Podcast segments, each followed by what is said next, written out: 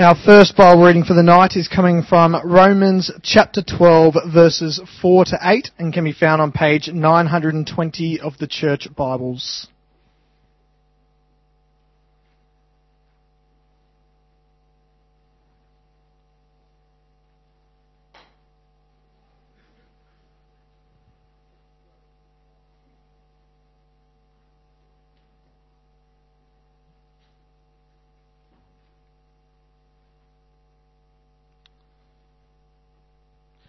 Romans chapter 12 verses 4 to 8. For just as each of us has one body with many members, and these members do not all have the same function, so in Christ we, though many, form one body, and each member belongs to all the others.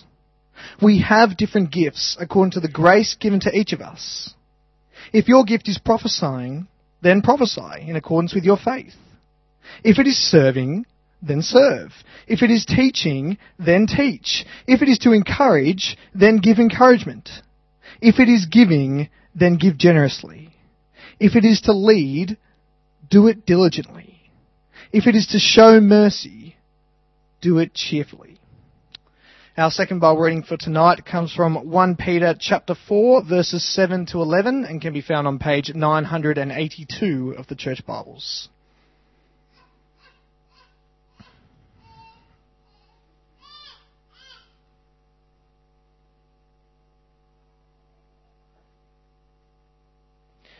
1 Peter chapter 4 verses 7 to 11. The end of all things is near. Therefore be alert and of sober mind so that you may pray. Above all, love each other deeply. Because love covers over a multitude of sins. Offer hospitality to one another without grumbling. Each of you should use whatever gift you have received to serve others, as faithful stewards of God's grace in its various forms. If anyone speaks, they should do so as one who speaks the very words of God. If anyone serves, they should do so with the strength God provides, so that in all things God may be praised through Jesus Christ. To him be the glory and the power forever and ever. Amen.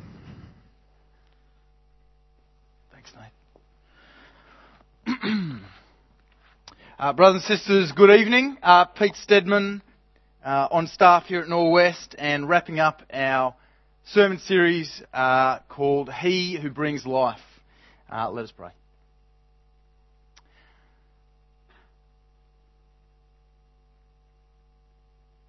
Heavenly Father, we come before you now and we ask that you will slow us down to hear your word. Slow us down that we might know you better. Slow us down, Father, that we might live lives that bring you glory and honour. We pray this in Jesus' name. Amen. And sisters, I wonder if you have ever had someone encourage you in a way uh, that made you want to be more like Jesus. Have you ever had that happen? I wonder if you've ever heard a sermon preached that made you think to yourself, oh, I just want to serve Jesus with my whole life. Or perhaps you can remember a time where someone came close and comforted you in a difficult situation, reminding you of the promises of God. I wonder if you've ever ch- sat in a church on a Sunday and been part of a service that's been well organised and is well run with a news sheet that's been well printed and well structured. If you have, you've almost certainly been on the receiving end of someone else's spiritual gifts. We all have at one time or another. The question is, what are spiritual gifts? Friends, I'm glad you're here today. We've come to the end of our five week series on the Holy Spirit called He Who Brings Life. We started with the Trinity, looking at who God was in and of Himself. We've then looked at who the Holy Spirit is, uh, how He acts, uh, and today we finish our series by thinking about looking at the gifts of the Holy Spirit uh, and how He's poured them out upon His church, what we would call spiritual gifts. Now you might remember that in 1 Corinthians 12, a key part of the New Testament that talks about spiritual gifts, Paul starts 1 Corinthians 12 by saying this. Now concerning spiritual gifts, brothers and sisters, I do not want you to be uninformed. Well, I presume that Paul speaks to us tonight as well. Paul doesn't want us to be uninformed either. So that's what we're going to be thinking about tonight. And there's going to be four key questions that shape our sermon. The first is, what are spiritual gifts? The second, who gets them? The third, well, what are they for? The fourth and final, what are my gifts? Well, let's start by looking at the first. What are spiritual gifts? You know, in Romans 1, uh, we read of one of Paul's purposes for wanting to visit the church in Rome. This is what he says in chapter 1, verses 11 and 12 on the screen. Paul says this I long to see you, speaking to the church, that I may impart to you some spiritual gift to make you strong. That is, that you and I may be mutually encouraged by each other's faith. Friends, this gives us some insight into what spiritual gifts are. You see, for Paul, a spiritual gift is something that God uses in or through one person to build up faith in Jesus Christ in another person. Perhaps the simplest way to describe a spiritual gift is this. A spiritual gift is an expression of faith in Jesus which aims to strengthen faith in Jesus. What we then find when we get to the New Testament is five lists of gifts that the Holy Spirit has poured out upon His church to ordinary people like you and me. Here's the thing, here's where it gets a bit tricky. All the five lists are different. They don't overlap a whole lot. So in Romans 12 we learn of the gifts of prophecy, service, teaching, exhortation, generosity, leading and acting mercifully. 1 Corinthians 12 we have a fuller list which includes speaking of wisdom, speaking of knowledge, prophecy, ability to distinguish between spirits, various kinds of tongues, and the interpretation of tongues. 1 Peter 4 categorizes every gift there is into two categories speaking the words of God on one hand, and serving others on the other.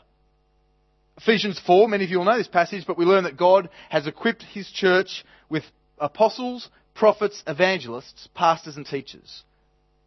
But there's more to it than that. So listen to what the New Testament scholar Peter O'Brien, the ex-vice principal of Moore College, says. The New Testament contains five such lists of gifts, which between them number more than 20 different gifts, some of which are not particularly spectacular. Each list diverges significantly from the others. None is complete, but each is selective and illustrative, with no effort to force the varying gifts into a neat scheme. Even all five do not present a full catalogue of gifts. So here's what we find in the New Testament, and it takes us back to our original definition. A spiritual gift is an expression of faith in Jesus, of which there are thousands, which aims to strengthen another person's faith in Jesus. Well, that's our background. Let's move to our second question. Who gets spiritual gifts? Is it just the spiritual? That would make sense. Is it just special Christians? Perhaps it's just clergy. Well, no, what we find uh, is something entirely different. And this is most clearly spelled out for us in 1 Corinthians 12, uh, verse 7. So in a section on spiritual gifts, Paul says this. Now to each one, the manifestation of the Spirit is given for the common good. Now to each one, the manifestation of the Spirit is given. Now remember, 1 Corinthians is written, uh, it's a letter written not to a school of preachers uh, or, or, a group of Bible study leaders or, or, or, a group of pastors. It's written to a whole church. And we studied 1 Corinthians in terms 1, uh, terms 1 and a bit of term 2 this year. What we saw then is the Corinthian church was pretty unhealthy. In fact, there's a lot of sin that was rampant in their midst. And yet we're told here that every person in that church who belonged to Jesus is given a manifestation of the Holy Spirit. Brothers and sisters, that means you. That means me. That means if we belong to Jesus Christ, then He has gifted to us a, manifestation, an expression, a gift of His Spirit. Now that is uncontroversial, but this next point is not. So we need to be clear on this. Whilst everyone gets gifts, not everyone gets gifts in the same measure. We all get gifts, but in varying measures, we're told. I wonder if you've ever noticed uh, here at Chapel Lane that there are some people in this church that have this ability just to pour themselves out in the service of others in a way that makes you feel exhausted just watching it. Have you met them? They're here. Or have you ever met that person here at Chapel Lane who, whenever they speak, they just draw you in? Or then there's the person in the church, and actually you may not know about these people, but I certainly do. They have this ability to be generous, like remarkably generous, well above their means. And it's Romans 12 that clears this up for us. It says this We have different gifts according to the grace given us. If a man's gift is prophesying, let him use it in proportion to his faith. If it's serving, let him serve. If it's teaching, let him teach. If it's encouraging, let him encourage. If it's contributing to the needs of others, let him give generously. If it's leadership, let him govern diligently. If it's showing mercy, let him do it cheerfully. Now here's the point. Four of the gifts mentioned here in verse 8, we're told in other parts of the New Testament, are expected of every Christian. So, serving, Galatians 5, encouraging, 1 Thess 5, giving, 2 Corinthians 9, showing mercy, Luke 6, the Bible is crystal clear that every Christian is to serve, encourage, give generously, and show mercy. And yet, what we learn here in Romans 12 is that there are some people in the church who are given particular gifts in those areas. So they're able to serve more, be more encouraging, be more generous, be more merciful than others. That is their gift. Brothers and sisters, if God has enabled you to serve Him in some areas more than others around you are either willing or able. It may well be because God has equipped you with a spiritual gift to serve in the way that you are. So, what Paul shows us here, I think, uh, is very helpful and can actually protect us from two dangers that can lie in wait for all of us. Here's the first uh, it is the danger of looking at people around us and seeing what gifts they have and thinking, I wish I had their spiritual gift. I wish I had their ability to serve. You know, if my family wasn't so needy, if I'd grown up in a Christian home, if my husband or my wife was converted, uh, whatever it might be. Brothers and sisters, this way of looking at the church and its serving will lead you to become discouraged in the first instance, and it will ultimately crush you. It'll crush you. Comparison will kill you. And it all comes about because we are looking in the wrong direction. But there's a second mistake we make, and none of you will admit that we make this mistake, but we all do, so that's okay. I'll just put it out there and call it for what it is. We are all prone to this. And this is when we look at other people around us and we think to ourselves, hmm, you know what? You're a bit slack. I wish you'd do more. And we're passive aggressive, so we don't say it out loud, but it's exactly how we feel.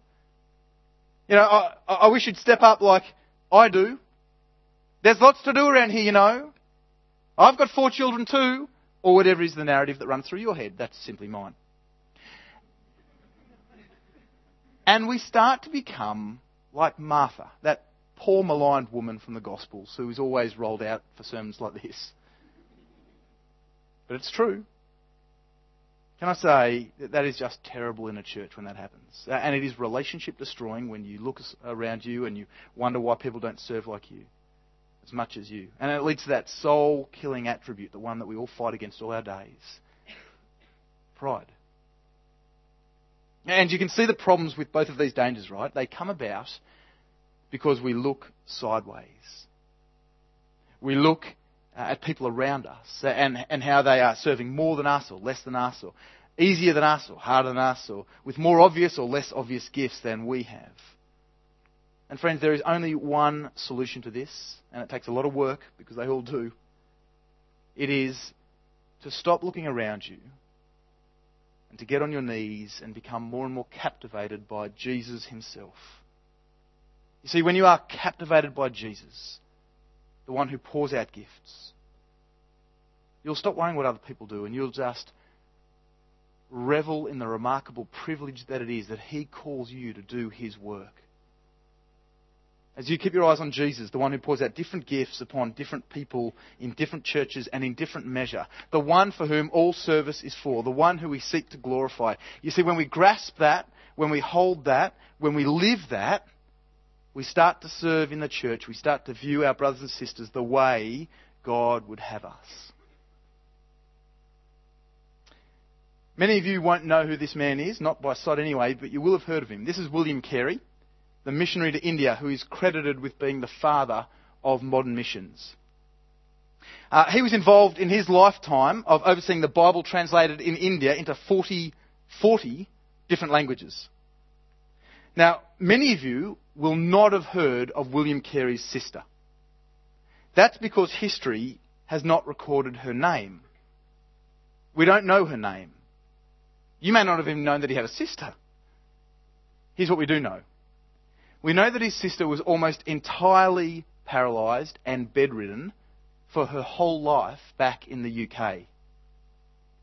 And whilst Carey laboured in India translating and preaching the gospel, his sister lay on her back and prayed and prayed and prayed month after month after month, year after year bringing before the Lord all the problems, challenges, joys, successes of her brother's stunning and exciting work over in India. Now, here's the question. Here's the question.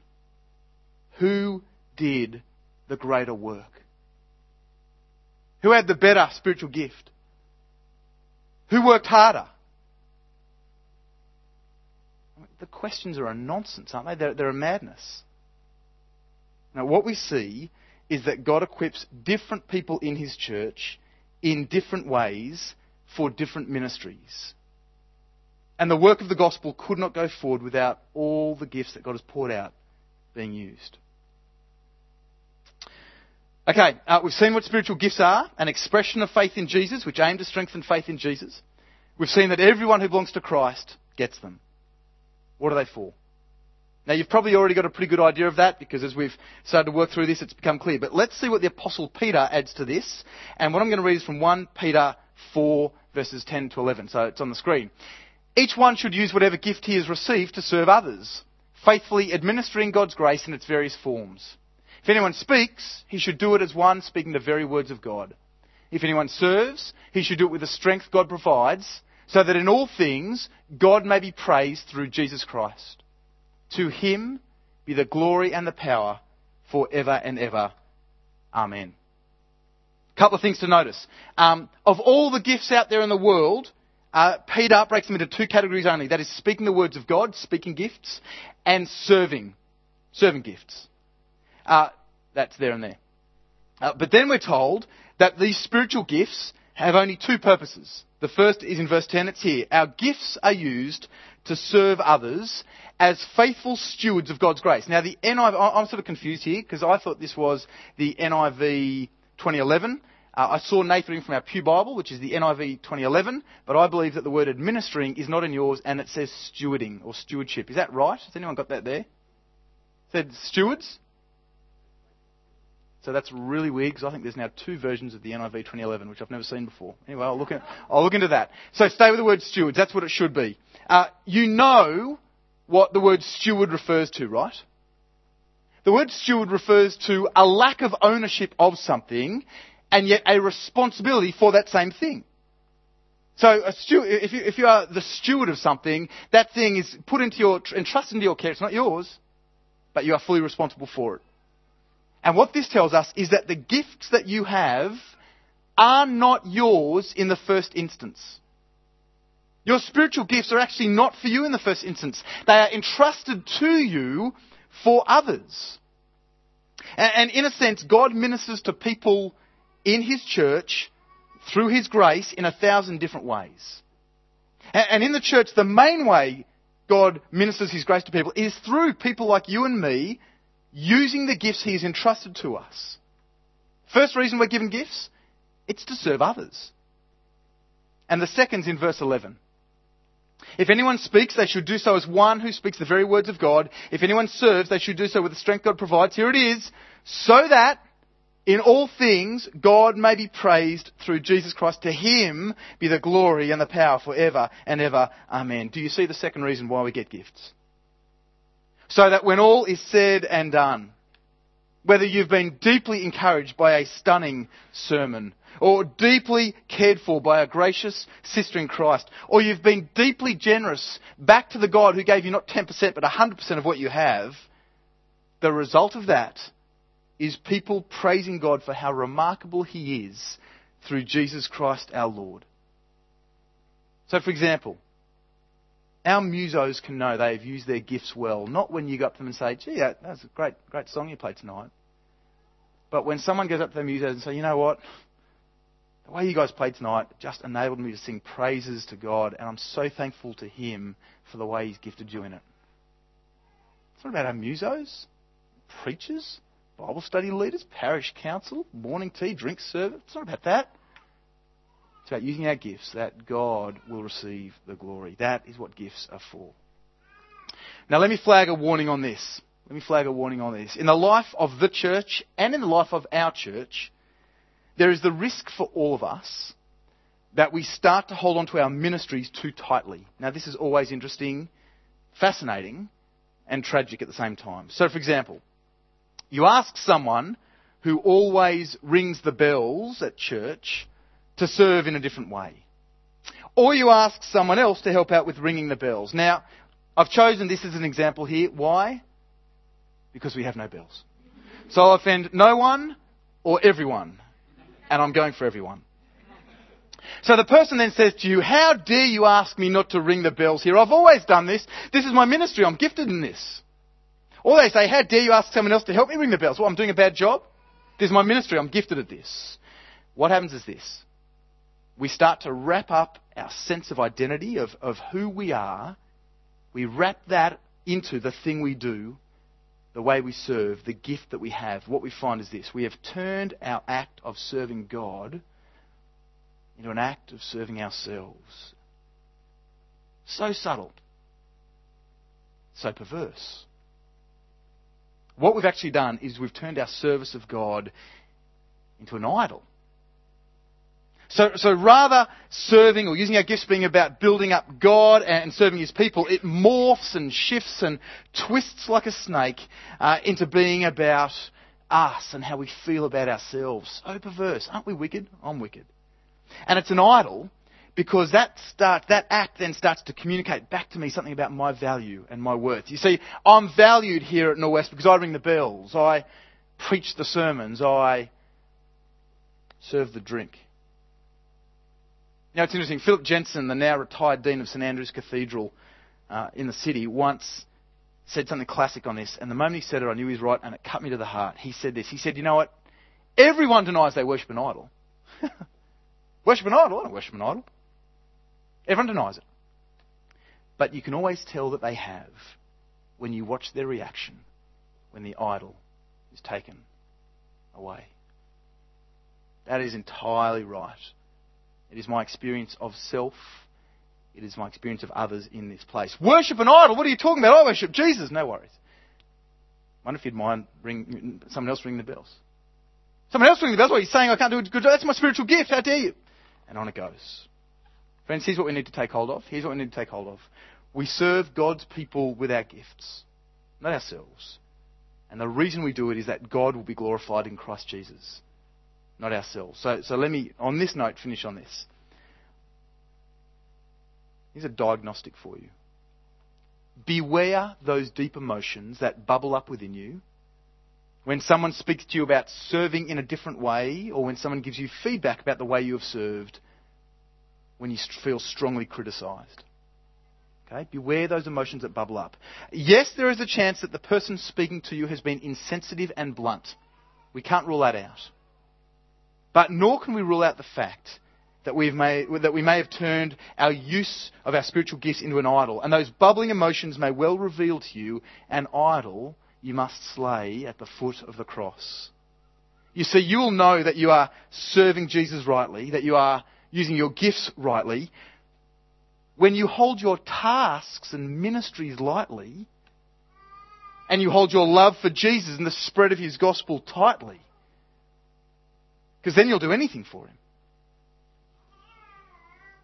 Well, final question. We'll finish on this. You know, you can't speak about spiritual gifts without addressing the key question of, so what's my spiritual gift? Because you speak about spiritual gifts and the whole sermon, everyone's sitting there thinking, hey, I wonder what mine are. So we're going to address that now. Uh, you might be pleased to know, or not, that there's a whole industry given over to how you can find your spiritual gifts. And some of you might have used these books before. Koorong has hundreds. Now, sometimes what happens in the life of a church is people say, look, I can't really serve here at the West because I don't know what my spiritual gifts are. And, what follows from that is either a sense of sadness that they don't know the best way to serve because no one's told them, uh, or a search for those elusive gifts that you must track down first before you can start serving. I reckon the person who nails this issue for us is John Piper, the American author, Baptist pastor. I reckon he nails it. This is what he says. I really believe that the problem of not knowing our spiritual gifts is not a basic problem. The word basic there means foundational. It's not a basic problem. More basic, more foundational is the problem of not desiring very much to strengthen other people's faith. Now, what does he mean?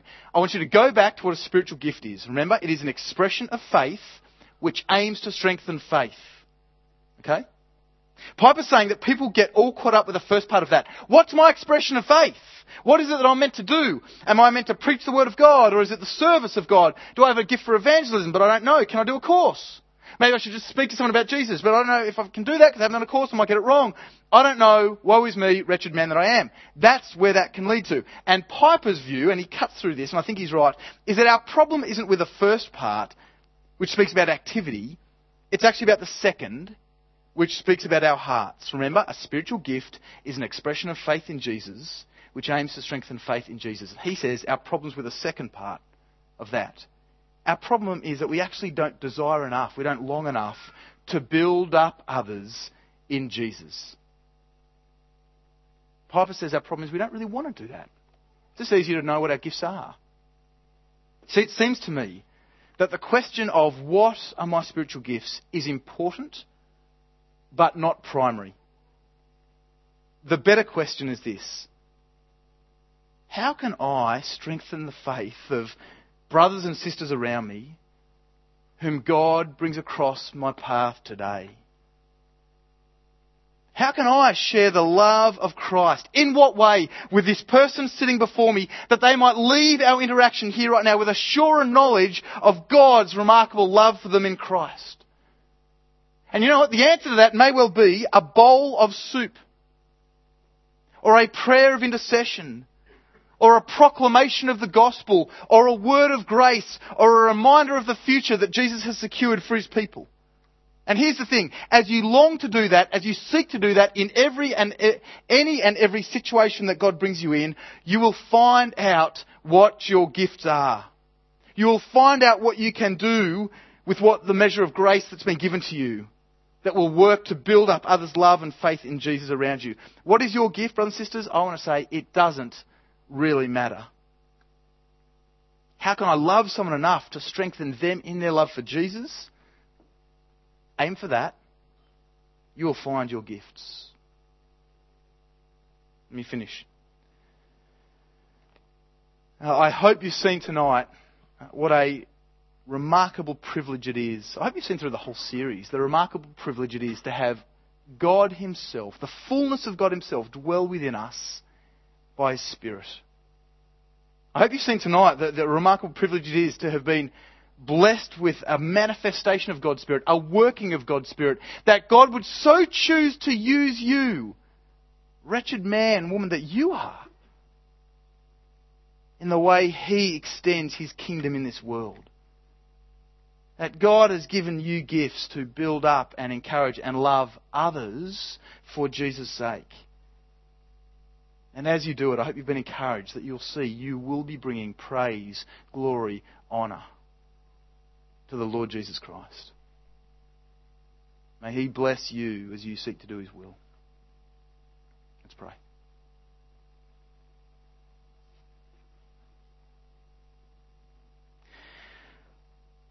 Heavenly Father, we thank you for your word that you speak to us through, and we ask tonight, Father, for your forgiveness. For your forgiveness for when we make serving all about us. It's so ugly, Father. It is so ugly, and we're ashamed that we do it, and we're almost embarrassed to say it and think about how we do it, but we do. So insecure are we, so broken, so longing to make a name for ourselves and to reject your name that we want to think serving's about us, but it is not. And, and we want you to forgive us. Will you forgive us, Father? And Father, will you give us a new heart to serve? Not that we find out who we are, but that so we can point others to who you are. So others can grow to know you more and more. We ask, Father, that you'll help us use our spiritual gifts in the power of your Spirit for your Son's glory and honour. And we pray this in Jesus' name. Amen.